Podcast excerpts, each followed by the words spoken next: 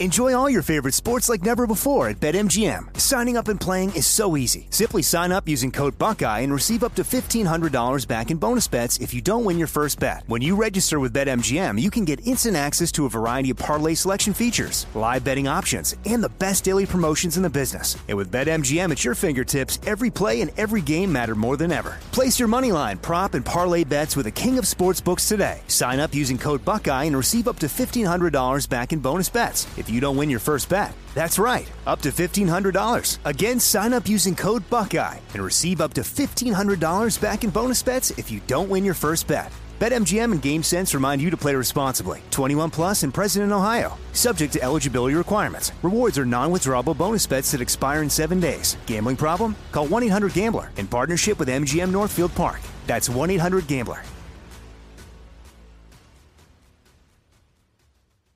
The journey to a smoke free future can be a long and winding road, but if you're ready for a change, consider taking Zyn for a spin. Zyn nicotine pouches offer a fresh way to discover your nicotine satisfaction anywhere, anytime. No smoke, no spit, and no lingering odor. Get in gear with the Zyn 10 Challenge and enjoy 10 smoke free, spit free days for just $5.95. Order online and start your new journey today. Warning this product contains nicotine. Nicotine is an addictive chemical. What's up? This your boy Lil Duval, and check out my podcast, Conversations with Unc, on the Black Effect Podcast Network. Each and every Tuesday, Conversations with Unc podcast feature casuals and in-depth talk about ebbs and flows of life and the pursuit of happiness. Unlike my work on stage, I tap into a more serious and sensitive side to give life advice and simply offer words of encouragement, yet remind folks to never forget to laugh. Every Tuesday, listen to Conversation with Unc, hosted by Lil Duval on the Black Effect Podcast Network, iHeartRadio app, or wherever you get your podcasts presented by AT&T. Connecting changes everything. School of Humans. In the winter of 2011, something was very wrong with 57 year old Robert Wayne Cox. Robert had always been healthy and athletic. According to his sister, Lydia, Robert was basically happiest when he was at home. He lived on a 35 acre plot of land in Havana, Arkansas, a tiny town where the population hovers between 3 and 400 people. Robert was a homebody. He loved hanging out with his family. And also, according to his sister, he loved messing around with old cars, restoring them, and doing construction projects. He actually helped build the log cabin that was on his property. He was very proud of that accomplishment. Robert was happily married. He had been with his wife Vicky for over 20 years. She had two children. Robert also had a son named Brian from a previous marriage. Robert's father, Gene, lived in a home he had built on the property back in 2006, and his sister Lydia lived just down the road. For a long time, Robert Cox had a very happy and settled life. But in 2010, something started happening to Robert Cox. There was a very rapid physical deterioration, and by the fall of 2010, Robert couldn't really walk. His chin dropped down to his chest. He became completely nonverbal. His sister, Lydia, was terrified by what was happening to her brother. She took him to doctor after doctor trying to find answers. Then, on February 19, 2011, Robert Wayne Cox disappeared without a trace. He has never been seen again. I'm Catherine Townsend. This is Hell and Gone, Murderline. If you have a case you'd like me and my team to look into, you can reach out to us at our Hell and Gone Murder Line at 678 744 6145. That's 678 744 6145.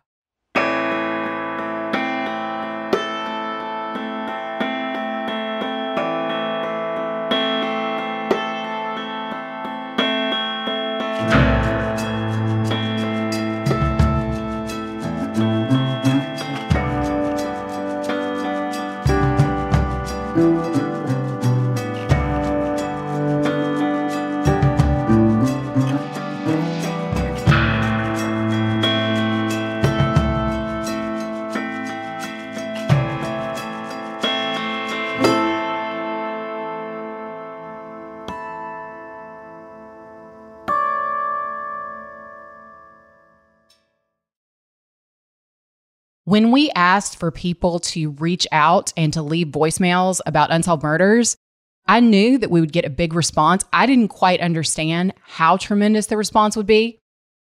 I got seven voicemails about Robert Cox's case. Seven different people reached out to me, either on our murder line or on my personal number or via Facebook to tell me about this missing persons case. There are so many people in Arkansas and everywhere around the country who care deeply about this case. One of those calls came from Robert Cox's sister, Lydia Cox Carter. Hello, my name is Lydia Cox Carter.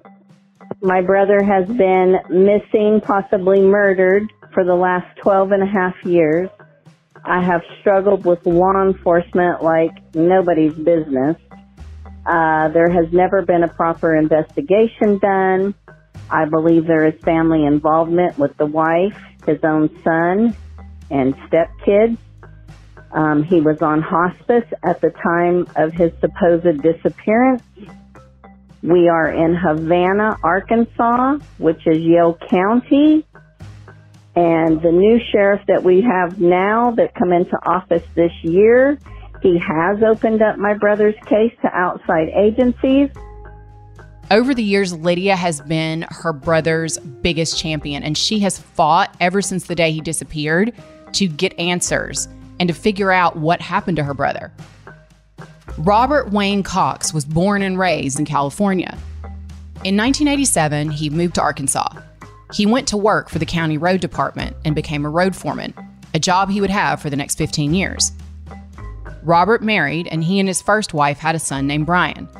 Eventually, the couple divorced, and apparently it was acrimonious. In fact, according to Lydia, Robert's ex wife hated him after the divorce. But Lydia said that Robert always maintained a close relationship with his son, Brian. After the road foreman job, Robert started working for a close friend of his. This involved working with heavy equipment, helping with cattle, and doing rural projects, clearing trees for logging, that kind of thing. This suited Robert because he loved working outdoors. In the early 90s, Robert married again to Vicky. Lydia moved back to the area in 1995, and she and Vicky became close friends. Here's Lydia. Me and her were like best friends from the get-go. Yeah, she was funny. She had a great sense of humor. She she fit in with our family. She thought the sun rose and set on Robert Cox. She was always with him every opportunity. At that time, and yeah, we used to go grocery shopping together, yard selling. We drive to Kentucky to go see her her daughter and her little granddaughter. I mean, we just we did everything together. Vicky had two kids. Lydia said that they were all close.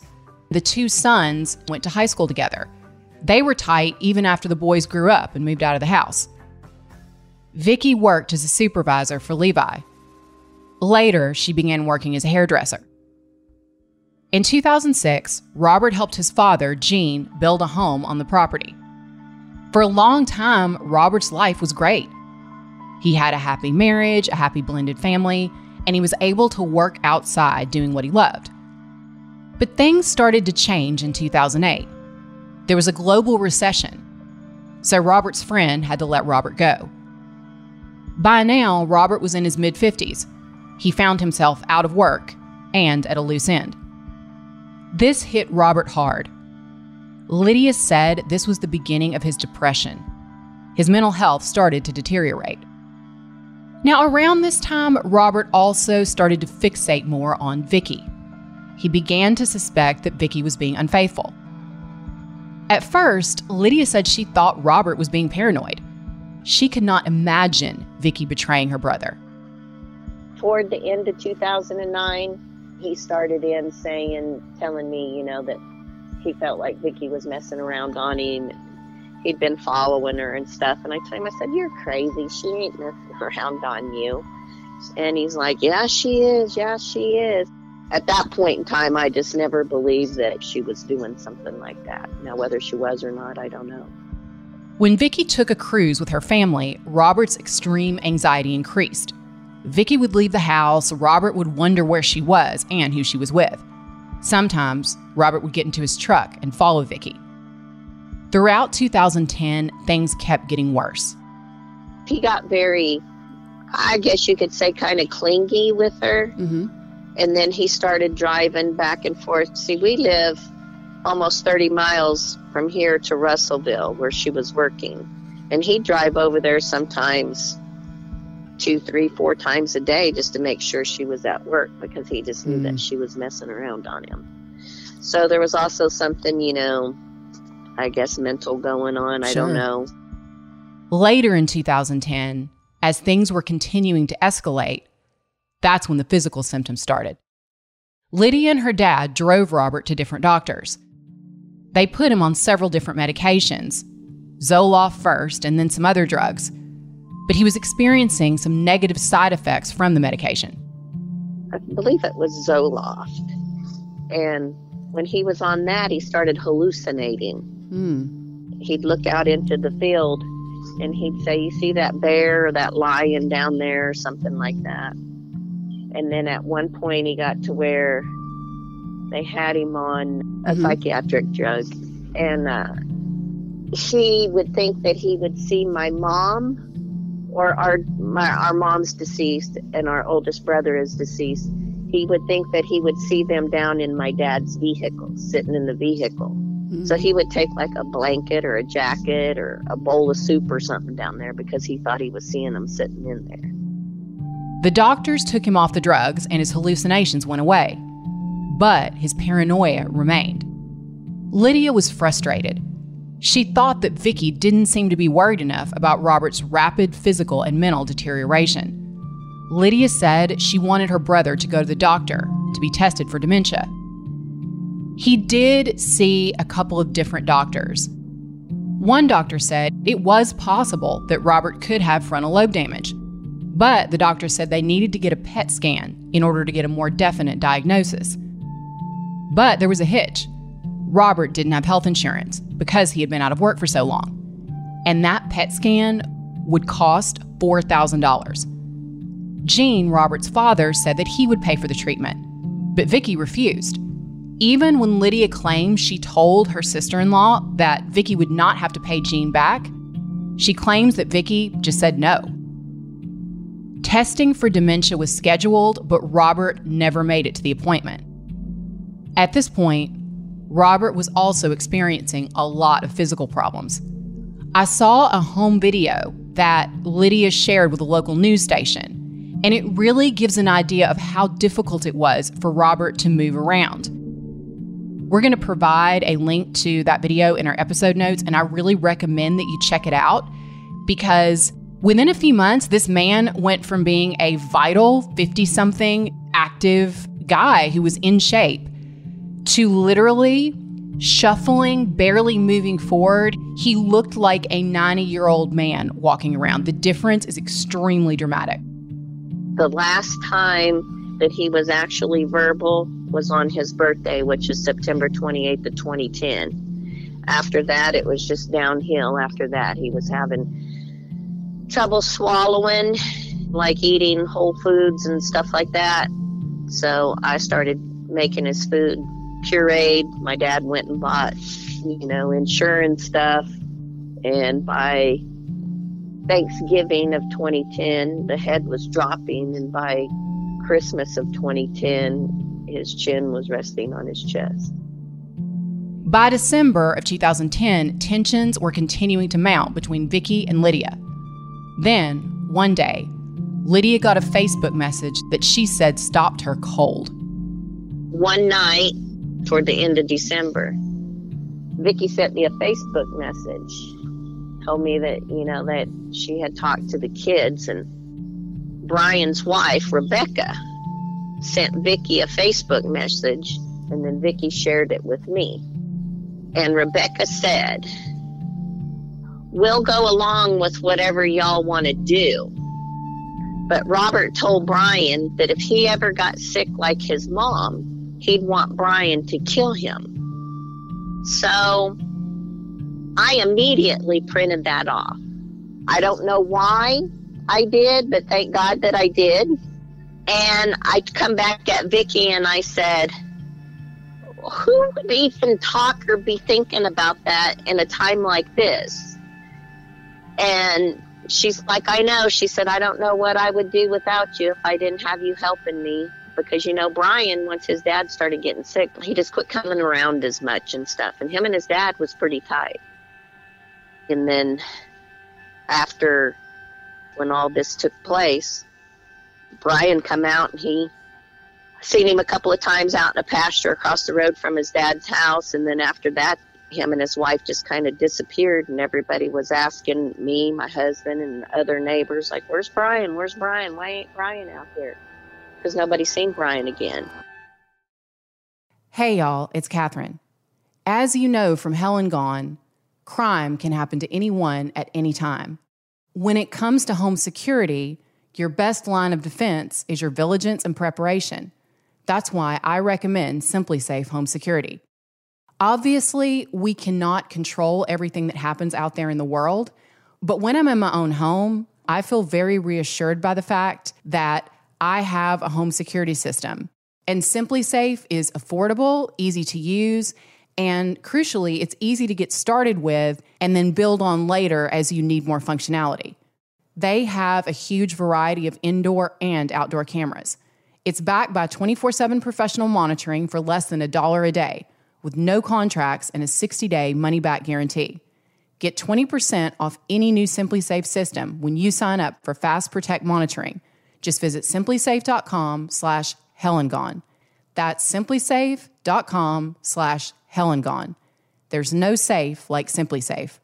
Enjoy all your favorite sports like never before at BetMGM. Signing up and playing is so easy. Simply sign up using code Buckeye and receive up to $1,500 back in bonus bets if you don't win your first bet. When you register with BetMGM, you can get instant access to a variety of parlay selection features, live betting options, and the best daily promotions in the business. And with BetMGM at your fingertips, every play and every game matter more than ever. Place your moneyline, prop, and parlay bets with the king of sportsbooks today. Sign up using code Buckeye and receive up to $1,500 back in bonus bets if you don't win your first bet. That's right, up to $1,500. Again, sign up using code Buckeye and receive up to $1,500 back in bonus bets if you don't win your first bet. BetMGM and GameSense remind you to play responsibly. 21 plus and present in Ohio. Subject to eligibility requirements. Rewards are non-withdrawable bonus bets that expire in seven days. Gambling problem? Call 1-800-GAMBLER in partnership with MGM Northfield Park. That's 1-800-GAMBLER.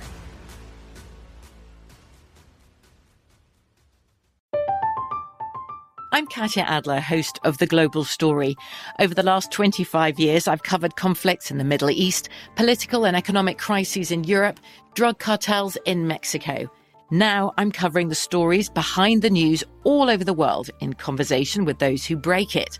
Join me Monday to Friday to find out what's happening, why, and what it all means. Follow The Global Story from the BBC wherever you listen to podcasts.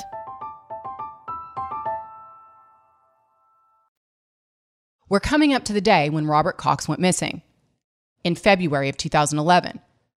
But first, I want to take a step back here and talk about this property that Robert and Vicky lived on because understanding that terrain is crucial to figuring out what happened to Robert Cox. Robert and Vicky's home was on a 35 acre piece of land. Robert's father, Gene, had a small house on that property on a three acre plot. Lydia lived just about a mile away. There were a couple of neighbors between them. The entire area around Robert Cox's house was bordered with something called clear cut. I don't know if you know what a clear cut is, but they'll plant like a, a pine thicket Mm-hmm. and they let them trees grow to about, for about 15, 20 years and then they'll come in and they'll clear cut it. Mm-hmm. And they take the biggest part of the tree and then they delimb it. So when a clear cut is done being cut, it is very, very rough ground. Mhm. And there is tree tops, branches, you know, big holes where the where they pull the trees out of the ground and all that stuff. I mean, it's just a big mess. In his weakened state, Lydia explained there was no way that Robert could have navigated that property by himself because he would be in danger of falling. Also, Lydia said by the time her brother disappeared, he was not going out by himself. Going out by himself would have been completely out of character. It would have been very dangerous for him. The last time that Lydia saw her brother was on Wednesday night, February 16th. On that evening, Vicky brought Robert by Lydia's house. Lydia said the next couple of days were pretty busy. Her dad, Gene, saw Robert, but she didn't see him on Thursday or Friday. She and her husband were getting ready to have company, and so she was getting the house ready and just taking care of a lot of things. So now we come to that fateful day Saturday, February 19th, 2011, the day that Robert went missing. Lydia took us through her memories of that day, a day she says she relives over and over. Her day started at around 8:30. She called her dad Gene to ask if he had had breakfast yet. Gene told her that he was planning on driving to Choctaw, a nearby town. He was taking a drive to pick up some wagon wheels that he had left there to be repaired. This was Lydia's regular routine, by the way. She often went to her brother's house at least once a day, sometimes multiple times, in order to check on her elderly father and her brother. Lydia told Gene he needed to have something to eat. So at around 8:30, her dad stopped at her house to have a quick breakfast. Then he left to run his errand. Lydia spent the rest of the morning cleaning her house, taking care of chores, she was getting ready to have company. Then at 12:30, Lydia said she realized that she hadn't checked in on her brother yet. So she called her brother's house, and Vicky answered the phone. So it was exactly 12:32 p.m. when I made the call up there. She answered the phone. And I said, "What are y'all doing?" She said, "Well, Angie's painting my toenails and doing laundry and she said Shelby, the granddaughter, was doing something. She may have been outside riding a four wheeler or something. I don't know. I don't remember. And then I said, Well, what's brother doing? She said, Well, I don't know. She said, He was in here pulling on my arm, but he's been gone for about 10 minutes. And I said, Well, don't you think you need to send somebody outside to make sure he's okay? Because I wasn't worried about him wandering off because he was very homebody. He was either in and out of his house or walking from his house to my dad's house. And uh, so she told Shelby, the granddaughter, she said, Go outside and see if you see your papa. And I heard her go out the door, heard her stand on the porch, call papa, papa a few times, come back in. She says, No, I don't see him. Vicky said, Well, when my toenails dry, she said, I'll slip my shoes on and I'll go outside and see where he's at. And I said, No, you get off your ass now and you go outside and see where he's at. She said, Okay, okay. And I said, Keep me on the phone. They supposedly went outside, looked around the yard. She's like, I don't see him anywhere. I'm telling her places to look. And I said, Make sure he's not in the garage. Make sure he's not in the storage shed. And then next to his garage, there was a gap and I said, Well, go in that gap and make sure he's not behind one of those buildings. She supposedly did that. And she said, Oh, yeah, I see him. He's almost to the road. I'm going to go get my keys and get my car out of the garage and go up on the road and pick him up. So we hung up. I went running out to the shop where my husband was working told him what was going on, and I told him, I said, I swear to God, she's going to wind up killing my brother or losing him. And I said, I'm fixing to whip out that power of attorney and take him away from her wow. and bring him down here. And he's like, Well, whatever you want to do, we'll do it. So I come back in the house. I start doing my chores again because I'm thinking everything's okay. Mm-hmm. So about 30 minutes later, I hear my cell phone telling me I had a voicemail. So I pick up the voicemail. She says, Well, we can't find Rob, and hung up. That's all she said. So I go running out, back out to the shop. I told my husband, I said, Apparently they've lost him. Get on your quad, head that way. I'm going to get my horse. I'll be there as quick as I can. Lydia jumped on her horse and rode toward Robert's house as fast as she could. Her husband jumped on his quad bike. It had rained recently in the area, so that ground was saturated. Lydia said that her horse was getting bogged down in that mud. So the area, which was tough to navigate on the best of days, became almost impossible. Lydia saw a neighbor, Bob, approaching from the north side of the clear cut. Lydia talked to Bob and found out that Vicky had been to Bob's house.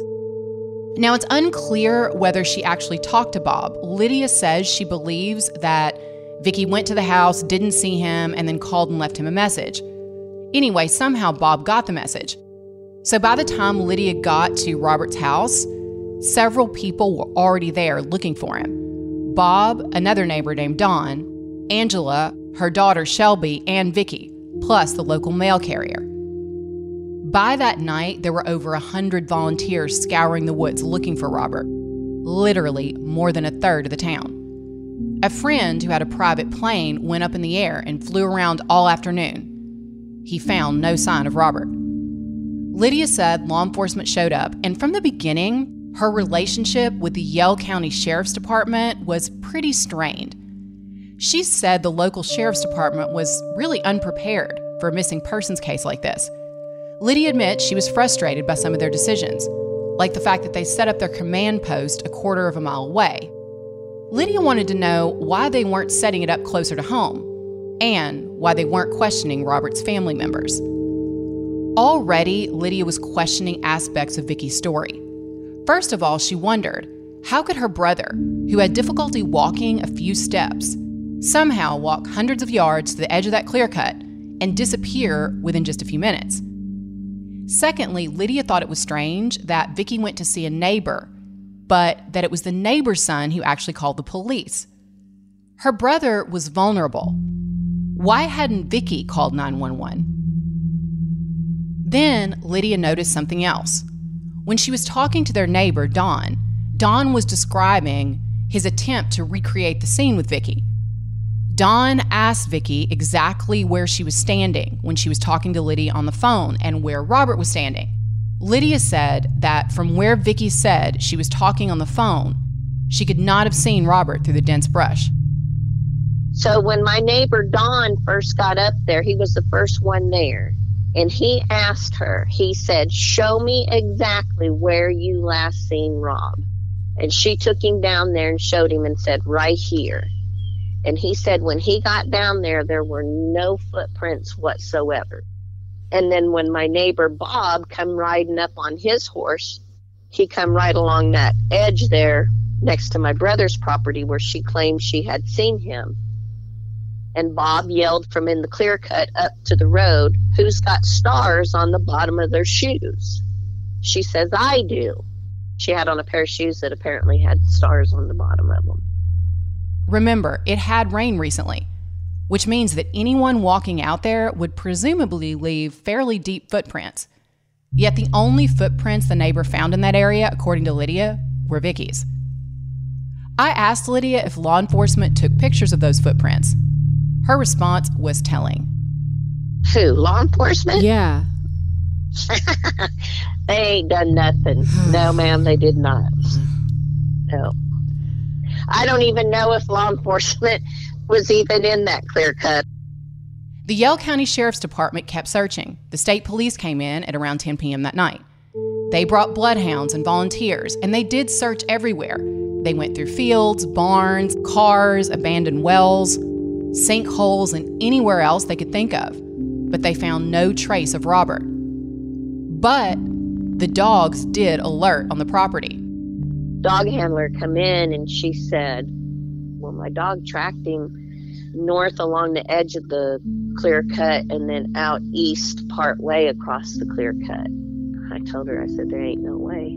Then she said they tracked him, you know, out in the yard and then up the driveway to the end of the driveway and then the dog lost scent. So then that's when the theory come in, well somebody must have drove by and picked him up. This seemed far fetched to Lydia. Lydia said that a strange car going unnoticed would have been very strange in their neighborhood. This was a place where everyone knew everyone. They knew when the trash truck came in and when it left. So the idea that someone could have driven by and picked Robert up at that exact time of day during a five minute period is very implausible. Also, if they did, What would their motive have been? When he disappeared, Robert had nothing on him no wallet, no medication. What would their motive be for picking up and kidnapping an elderly man in the middle of the afternoon? Lydia said that at some point, someone told her that the first search dogs had been tired, so she called the sheriff at the time, Sheriff Gilkey. She said she would like to get fresher search dogs out there. And she said he cussed her out. But the sheriff did relent and agree to send more dogs. When the second group of dogs came to the area, they alerted in only one place the front door. Vicky told law enforcement that when Robert left the house that day, he was wearing gray tennis shoes, gray sweatpants, and a navy blue hoodie. To Lydia, the clothing description was also a bit strange. My brother dressed Western boots, jeans, flannel shirts, t shirts, you know, very simple and plain. So a hoodie would have been a little out of character. Very much out of character. I mean, I never seen him wear a hoodie, even when he was, you know, sick. Right. I mean, she was still putting his t-shirts on and then putting a flannel on, you know, over the t-shirts like you always did. I don't know where the blue hoodie come from. Could someone else have been walking around in a hoodie? Someone who wanted to create the description that way in case they were spotted from a distance? Lydia's mind came up with many possibilities, but all of them, in her imagination, ended with someone doing something unspeakable to her brother.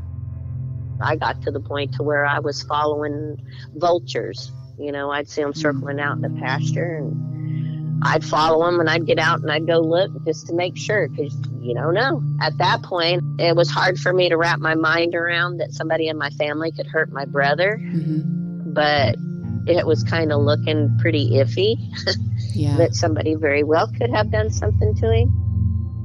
But her conversations with law enforcement continued to be frustrating since according to her, they did not seem to consider the possibility of Robert being the victim of foul play. Why ain't you setting up in his yard and questioning family? Well, because that's right. the last ones that supposedly seen him, but they didn't.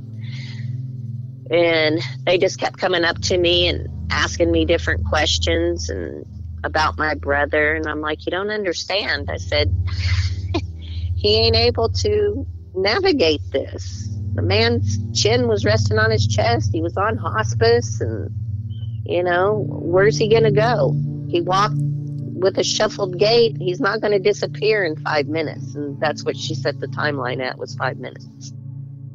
Lydia was also wondering where her brother's son Brian was, why he wasn't on social media posting, why he wasn't, in her opinion, helping more with the search. Eventually, she admits she suspected multiple people in the family may have been aware at least of what was going on. She said that she really noticed that Vicky did not appear to be that concerned about Robert. She was out there talking and laughing with them and carrying on. I don't know who it was. Could have been somebody in her family. I don't know because a bunch of her family come out started mm-hmm. flowing in after that. Another person told me that she was outside in the yard and there was people up there you know looking all around the yard and around the house and everything and she's like there's plenty of food and drink in here if you guys get hungry thirsty come on in get you whatever you want whatever and stuff like that and just you know eh, nobody ever seen the woman shed a tear i never seen her shed a tear also on sunday lydia got another shock when she went to her brother's house she found hospice nurses there, taking her brother's things away. Robert had been missing less than 24 hours. Sunday morning, she had hospice out there and had them come and pick up everything the hospital bed, the bedside commode, you know, just whatever they brought out because she said he wasn't coming back. Enjoy all your favorite sports like never before at BetMGM. Signing up and playing is so easy. Simply sign up using code Buckeye and receive up to $1,500 back in bonus bets if you don't win your first bet. When you register with BetMGM, you can get instant access to a variety of parlay selection features, live betting options, and the best daily promotions in the business. And with BetMGM at your fingertips, every play and every game matter more than ever. Place your moneyline, prop, and parlay bets with the king of sportsbooks today. Sign up using code Buckeye and receive up to $1,500 back in bonus bets. If if you don't win your first bet. That's right, up to $1,500. Again, sign up using code Buckeye and receive up to $1,500 back in bonus bets if you don't win your first bet. BetMGM and GameSense remind you to play responsibly. 21 plus and present in Ohio, subject to eligibility requirements. Rewards are non-withdrawable bonus bets that expire in seven days. Gambling problem? Call 1-800-GAMBLER in partnership with MGM Northfield Park. That's 1-800-GAMBLER.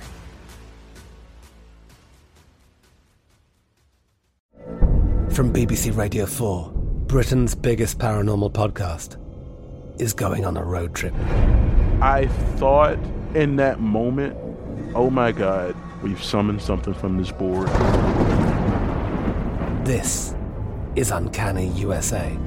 He says, Somebody's in the house, and I screamed. Listen to Uncanny USA wherever you get your BBC podcasts, if you dare.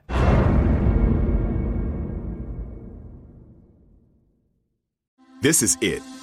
Your moment. This is your time to make your comeback with Purdue Global. When you come back with a Purdue Global degree, you create opportunity for yourself, your family, and your future. It's a degree you can be proud of, a degree that employers will trust and respect.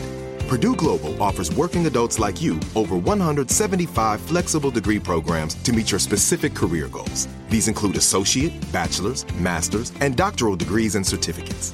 Purdue Global degree programs range from nursing to business to communication and more. Whatever your interest, we have the degree that will move you forward.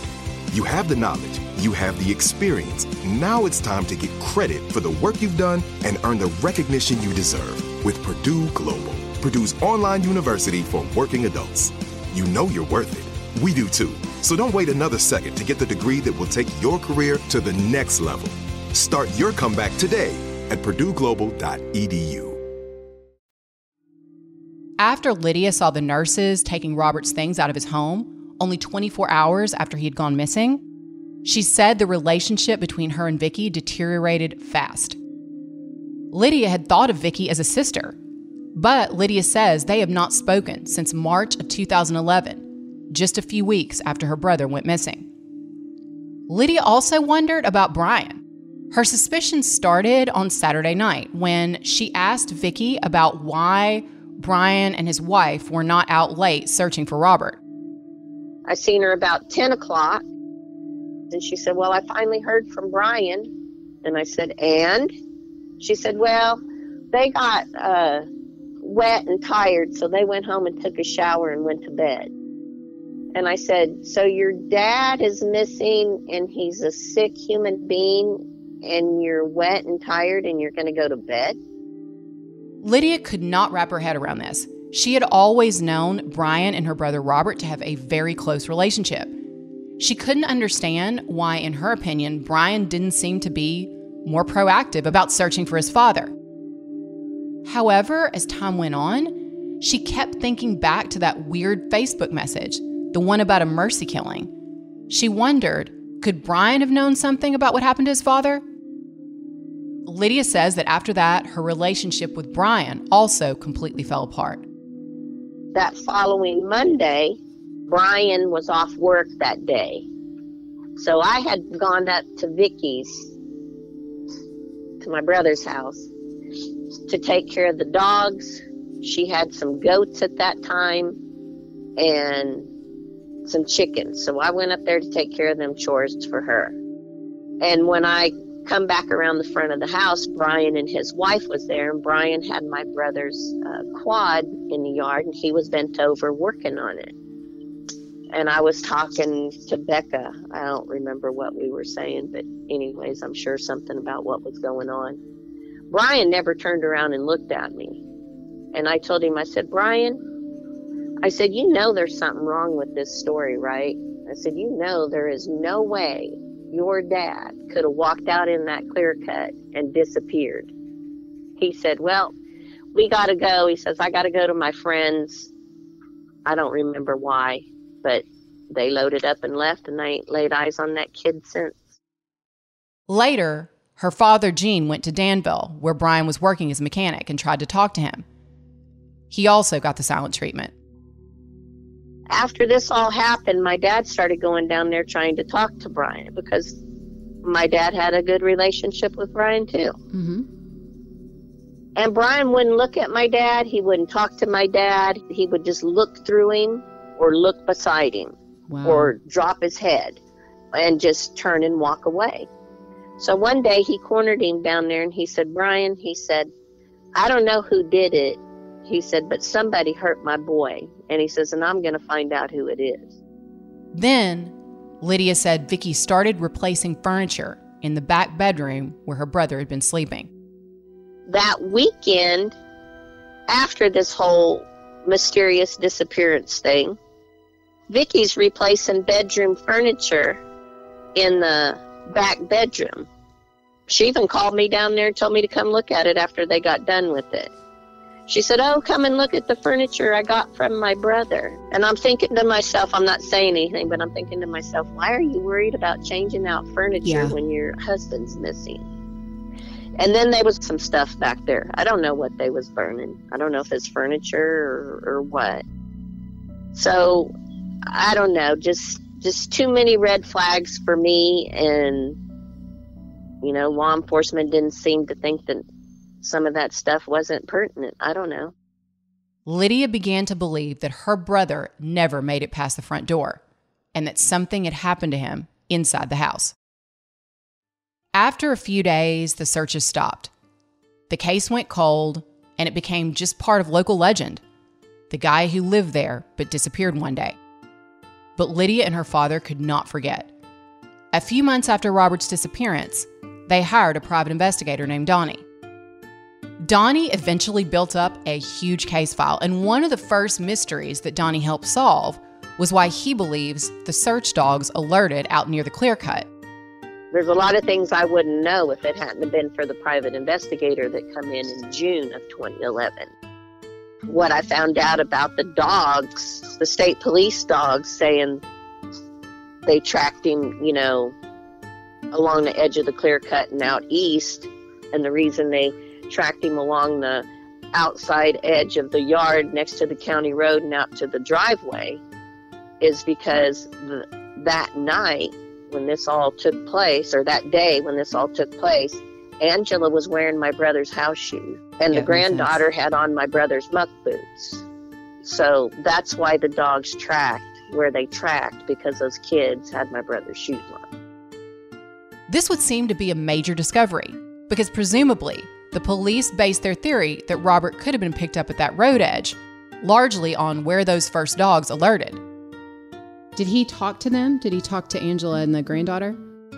Yes, and there's conflicting statements with Angie and Vicky because Angie's statement says there's no way Robert could have been in that clear cut, and there's no way he could have made it out of the clear cut up onto the county road. And she's correct because it was wet, muddy, and slick, and it's a four foot incline from coming out of the clear cut up to the county road.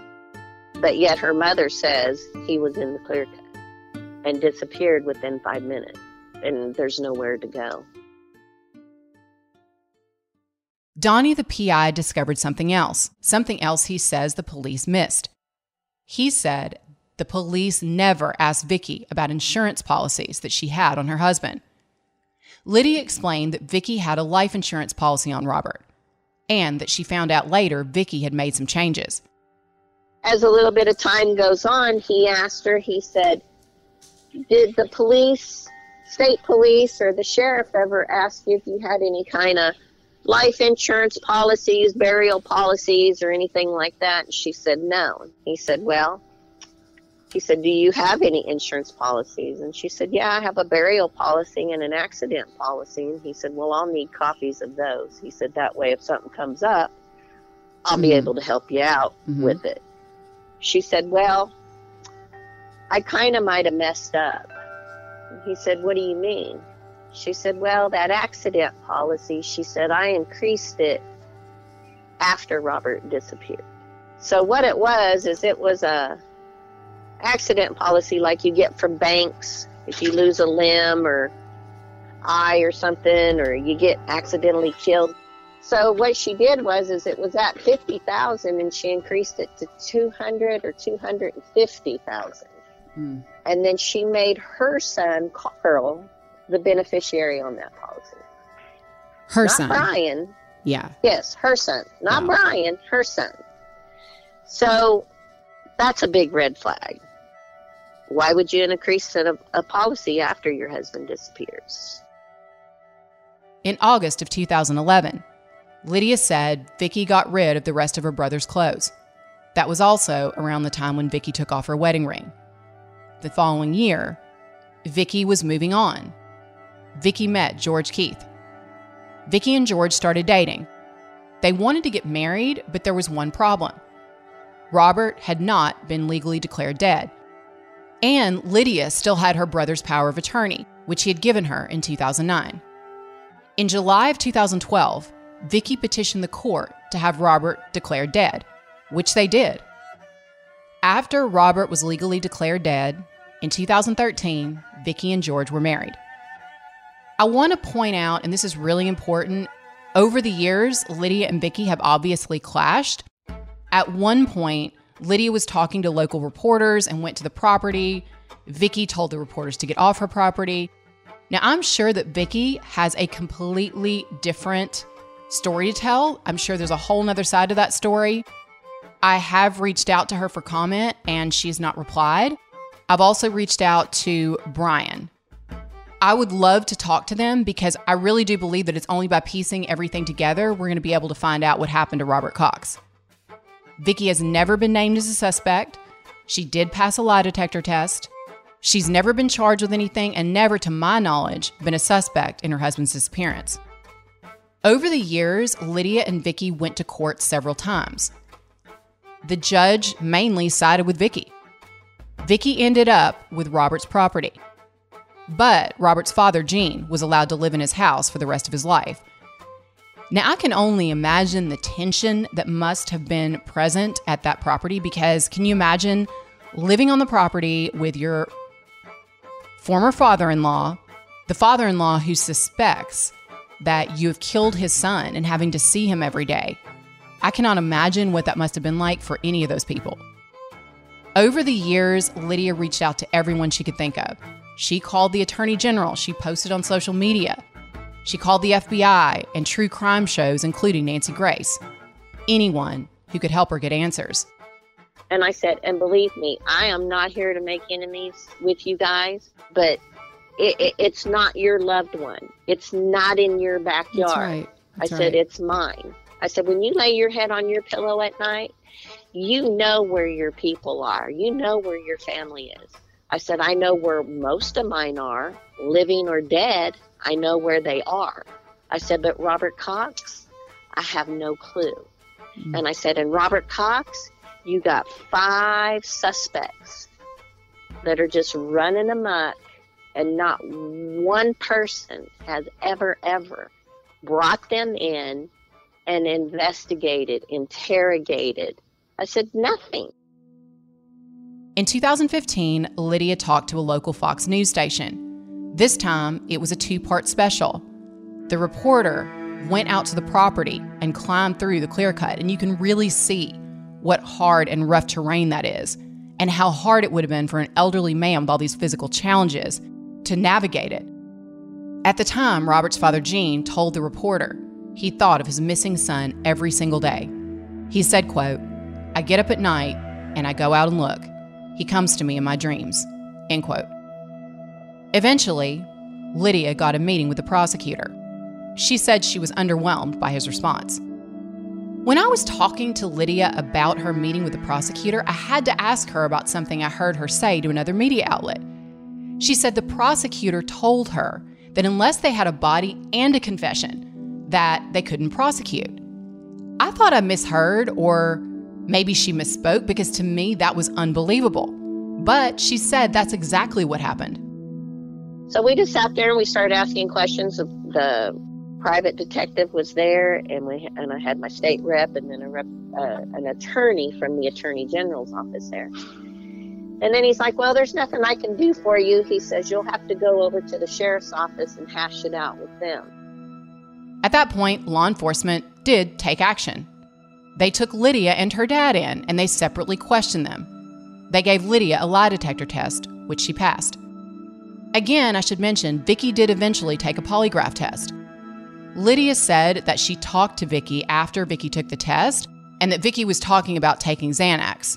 So, Lydia believes that the Xanax that Vicky took could have influenced the test, but it's important to mention that she did pass the polygraph. The police department considers this an open investigation, so they aren't revealing any details. In 2023, a new sheriff took over. He said he was going to have an open door policy. Lydia said she has a good relationship with the new sheriff, and that the new sheriff has said that he would open the case back up and be open to outside help. And I just want to say to the Yell County Sheriff's Department and to the Arkansas State Police if you do want my help in any way, I would be more than happy to put time and work into this case if you're willing to share any part of the case file. Eventually, Vicky sold the house where she'd been living with Robert, the one that he built with his bare hands. She and her new husband moved to Russellville. For years, Robert's former house sat there empty. The house was sold to someone in another state, and now it's rented out as an Airbnb. Gene passed away, and tragically, he died never knowing what happened to his son.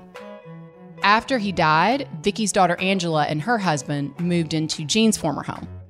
And meanwhile, Lydia still lives in the same house, near her brother's property. So she has to drive by the place where her brother disappeared and look at some of the people who she believes may have had a part in it or at least know what happened every single day. According to the Yell County Sheriff's Department, the case is still active.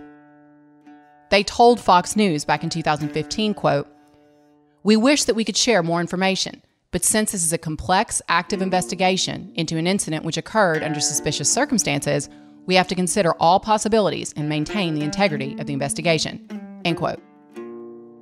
So, what really happened to Robert Cox? I agree with Lydia. I think it's incredibly unlikely, if not impossible, that he was out walking randomly by himself and was kidnapped in broad daylight, completely disappeared in a five minute space of time.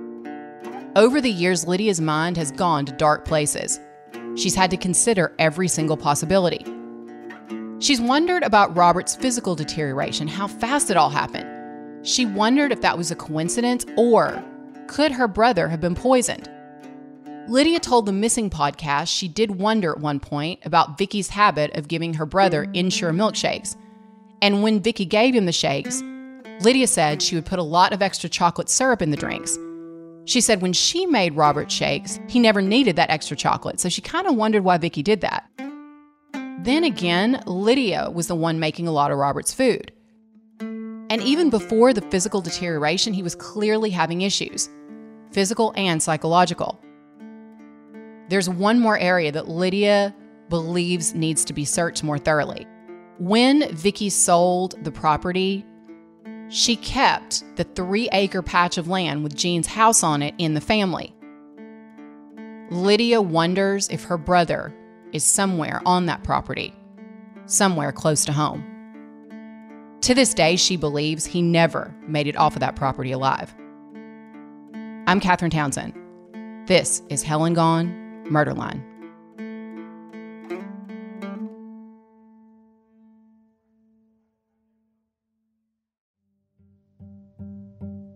Hell and Gone, Murderline is a production of School of Humans and iHeart Podcasts.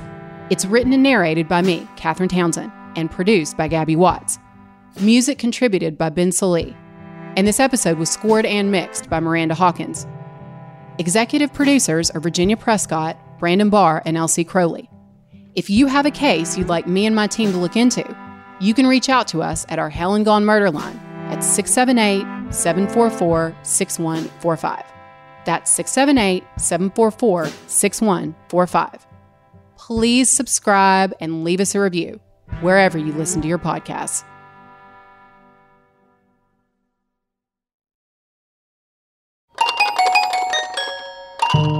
School of Humans.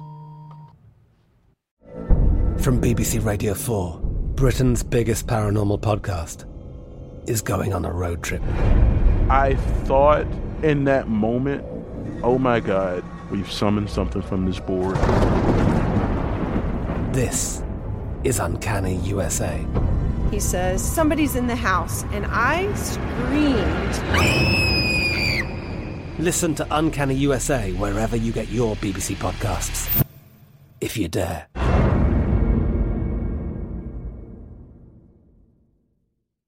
The journey to a smoke free future can be a long and winding road, but if you're ready for a change, consider taking Zyn for a spin. Zyn nicotine pouches offer a fresh way to discover your nicotine satisfaction anywhere, anytime. No smoke, no spit, and no lingering odor. Get in gear with the Zyn 10 Challenge and enjoy 10 smoke free, spit free days for just $5.95. Order online and start your new journey today. Warning this product contains nicotine. Nicotine is an addictive chemical. Judy was boring. Hello. Then Judy discovered ChumbaCasino.com. It's my little escape. Now Judy's the life of the party. Oh, baby, Mama's bringing home the bacon. Whoa, take it easy, Judy. The Chumba life is for everybody. So go to ChumbaCasino.com and play over 100 casino style games. Join today and play for free for your chance to redeem some serious prizes. chumba ChumbaCasino.com. No purchase necessary. Void where prohibited by law. 18 plus terms and conditions apply. See website for details.